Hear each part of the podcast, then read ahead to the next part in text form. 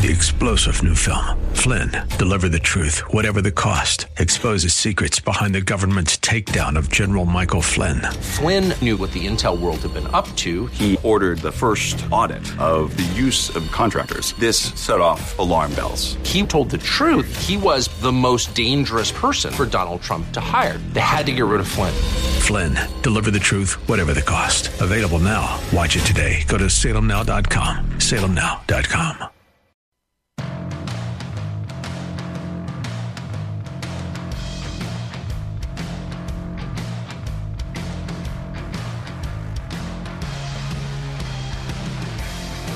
Hour number two, Bruce Hooley Show. I'm laughing because uh, during the uh, break, I was uh, perusing the Babylon Bee Twitter site. And uh, we had a pretty fir- uh, serious first hour. We found out how much money Franklin County is expending to prosecute Jason Meade. Uh, we found out that we have Haitian asylum seekers, wink, wink, illegal immigrants, who've been put out of their apartments and uh, we're going to run out of money to house them in the nine Columbus hotels where they're staying. But the Super Duper Fund of the state of Ohio, which I told you about yesterday, is still going to expend a couple million dollars to build a really fancy bike path downtown. so I needed to laugh. So I went to the Babylon Bee site looking to laugh. And uh, three headlines stuck out to me. Uh, number one New York City teachers worry trucker boycott could delay shipment of gay porn to schools. Yes, New York City teachers would be extremely worried about a shortage of gay porn in their schools. Uh, another Babylon Bee headline New York Mayor Eric Adams warns migrants that if they keep attacking NYPD officers, they'll be downgraded to four star hotels. That'll get them. No, maybe knock them down to two free meals a day instead of three squares. And the third headline trans basketball player achieves rare triple double 36 points, 14 rebounds, 11 concussions. Yes, there is an element of truth in every uh, great bit of humor. That last headline concerns a game, purportedly a girls' basketball game, in uh, Lowell, Massachusetts, where the coach of the Collegiate Charter School of Lowell ended the game early against KIPP Academy after a transgender girl, that's a fake girl, that's a biological boy, playing for KIPP Academy. And that's not KIPP Academy here in Columbus. I want to make that clear. It's KIPP Academy in Lowell, Massachusetts. After the fake boy inflicted not one, not two, but three concussions against girls on the other team in the first half of the game. Three concussions in the first half of the game. So the coach of the authentic girls team said, We only got five players left. We got the state playoffs coming up. We'd like to field a team in the state playoffs. So we're going to forfeit the game at halftime.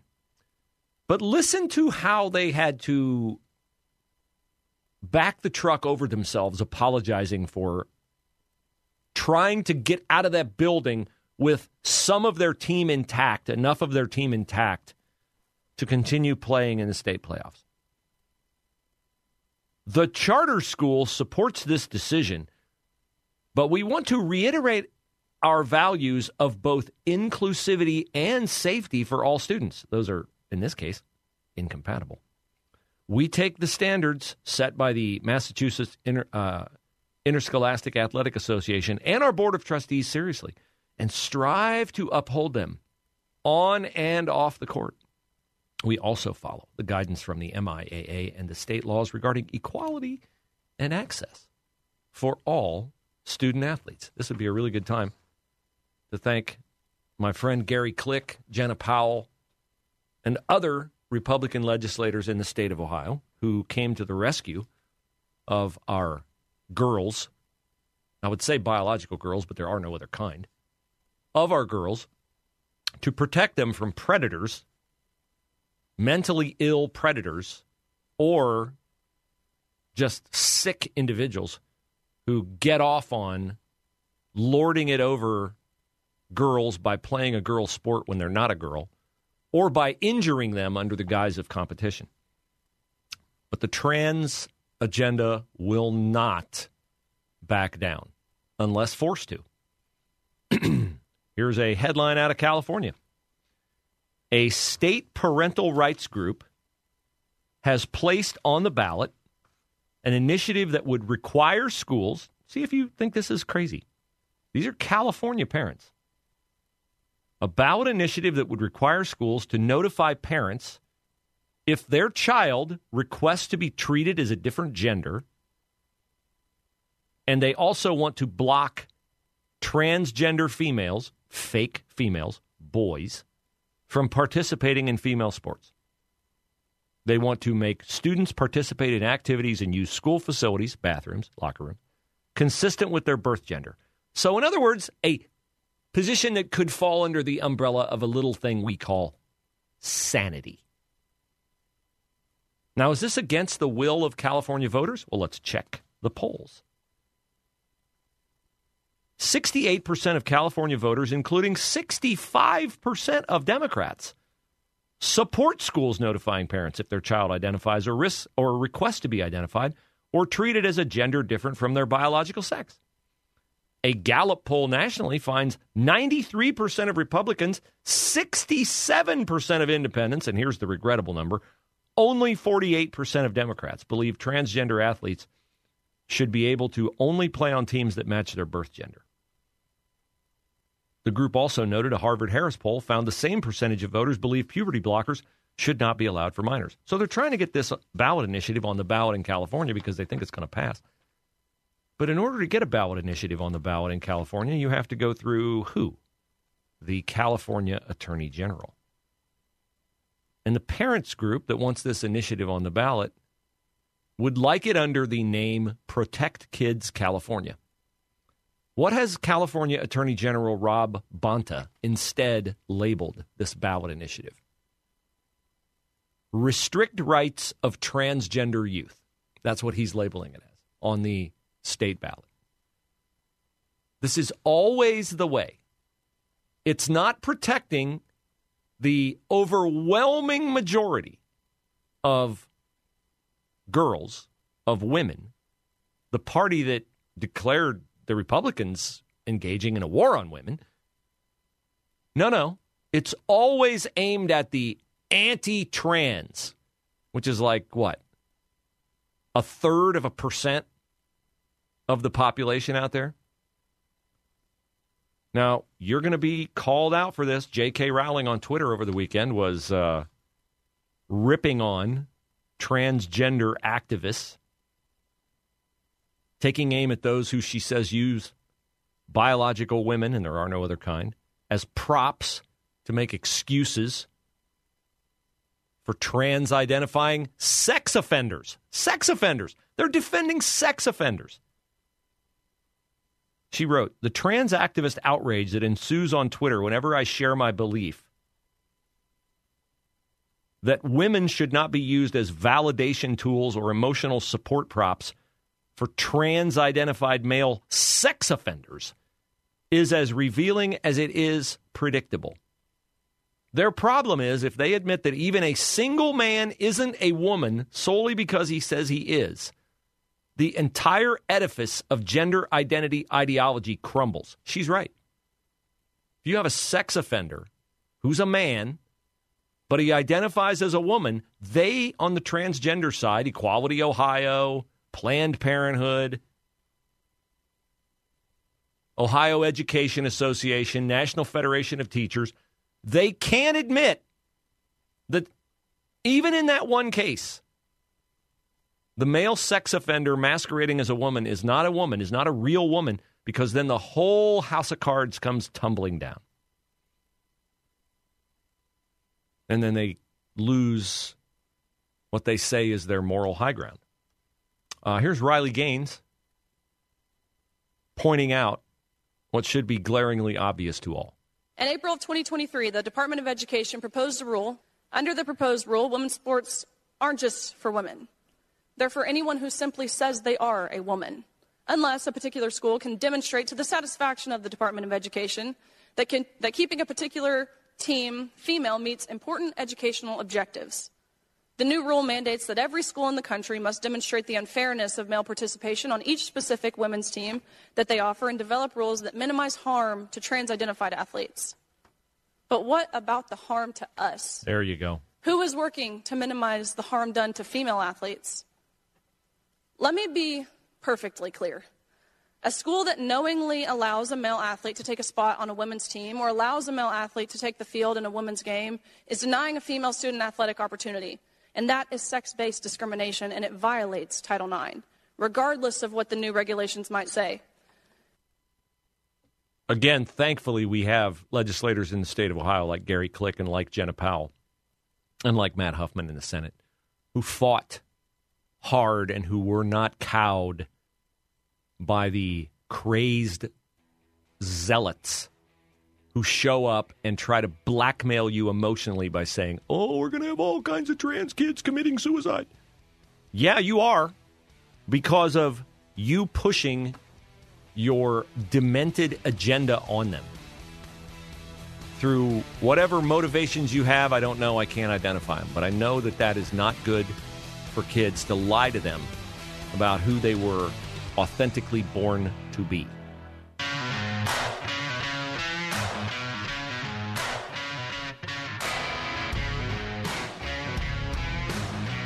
Twelve twenty means it's time for our daily segment today in crazy. I could, of course, do topics every day in this segment uh, emanating from the state of California. And you might say, well, that's just out there. It's just on the coast. Uh, even the uh, story of the transgender basketball player, the guy playing basketball in Massachusetts, that's on the coast. It's not here in Middle America. That's not happening here in Middle America. Uh, no, it is happening here in Middle America. And the reason I talk about it is because if I don't talk about it, it'll have a chance of overtaking you in your local community. I was stunned when I watched this video today on Twitter from this by all accounts, ordinary looking Indiana couple. They look like somebody who could live next to me. They look like somebody who might go to church with me or might go to church with you. Uh, their names are Mary and Jeremy Cox. They live in the state of Indiana. They're a Catholic couple asking the Supreme Court to hold the state of Indiana accountable for keeping their child out of their home. Why were they were they beating him up? Were they starving him? Uh, no. They declined to use his preferred name and pronoun. State of Indiana. Now, what's really odd about this is that the state investigated this and determined that the allegations of abuse, which the child levied against the parents because they wouldn't call him her. The state investigated the allegations of abuse and found they were unsubstantiated. Okay, problem solved, matter over, get the kids some mental health counseling. And we move on with our lives, right? Nope, nope, nope, nope, nope, nope. The state still argued that the disagreement over gender identity was distressing to the child and they took the child out of the home. They have not seen the child for over a year. So, in the filing, the attorneys for this Indiana couple say keeping a child away from loving parents because of their religious beliefs, even when the state admits there was no abuse or neglect, is wrong and it's against the law. Yeah, it should be. I mean, back when we were a nation of laws, in 2019, the Cox's son told them that he identified as a girl, but in line with their Catholic religious beliefs that God created human beings with an immutable sex, unchangeable, male and female, they did not believe in referring to him using pronouns and a name consistent inconsistent with his biology. They thought he was suffering from an eating disorder.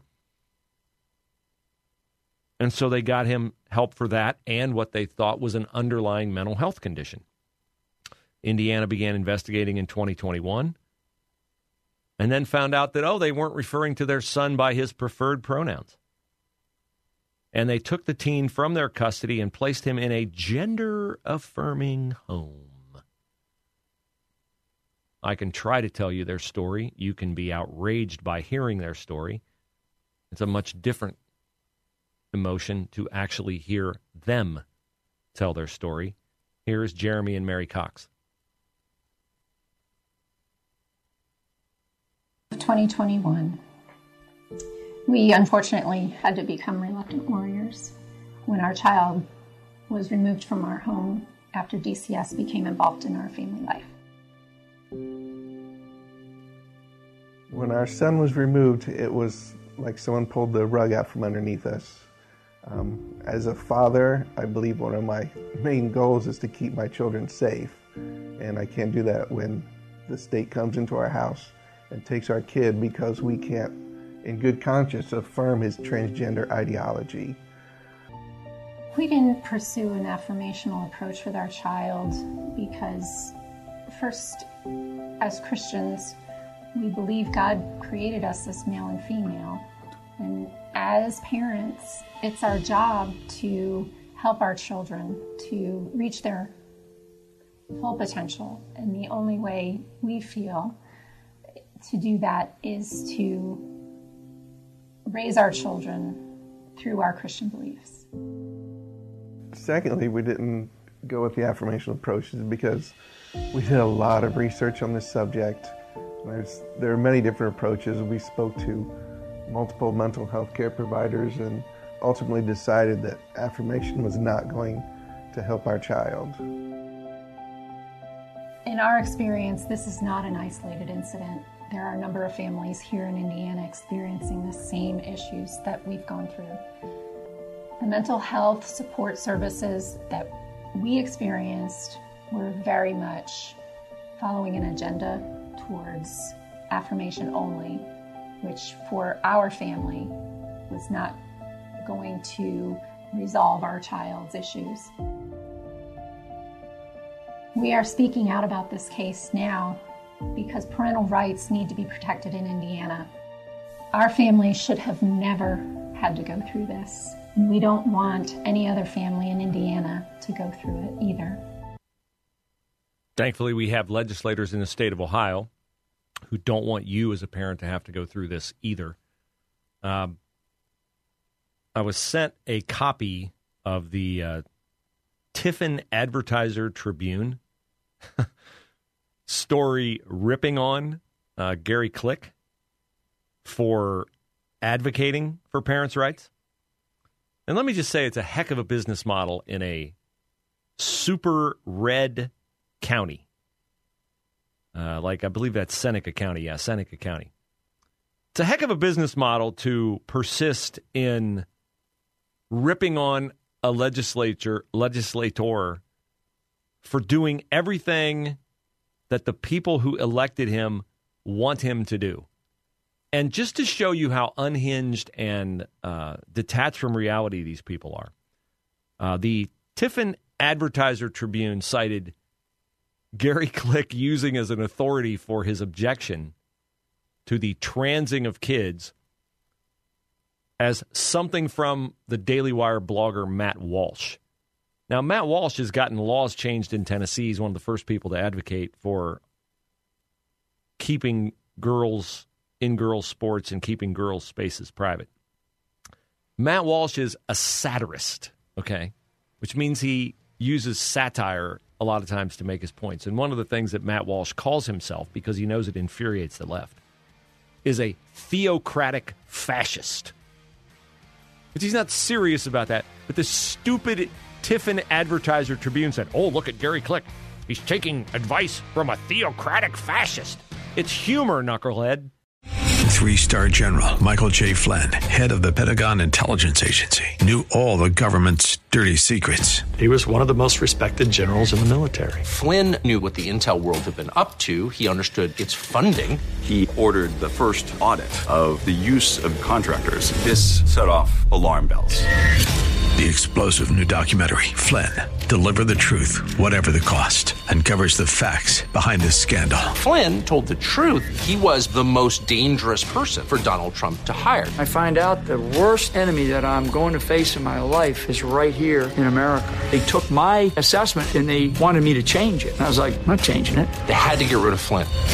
With in depth interviews, archival footage, and never before seen personal records of the man behind the headlines. I just felt like I was drowning. Flynn, deliver the truth, whatever the cost. Available now. Watch it today. Go to salemnow.com. Salemnow.com.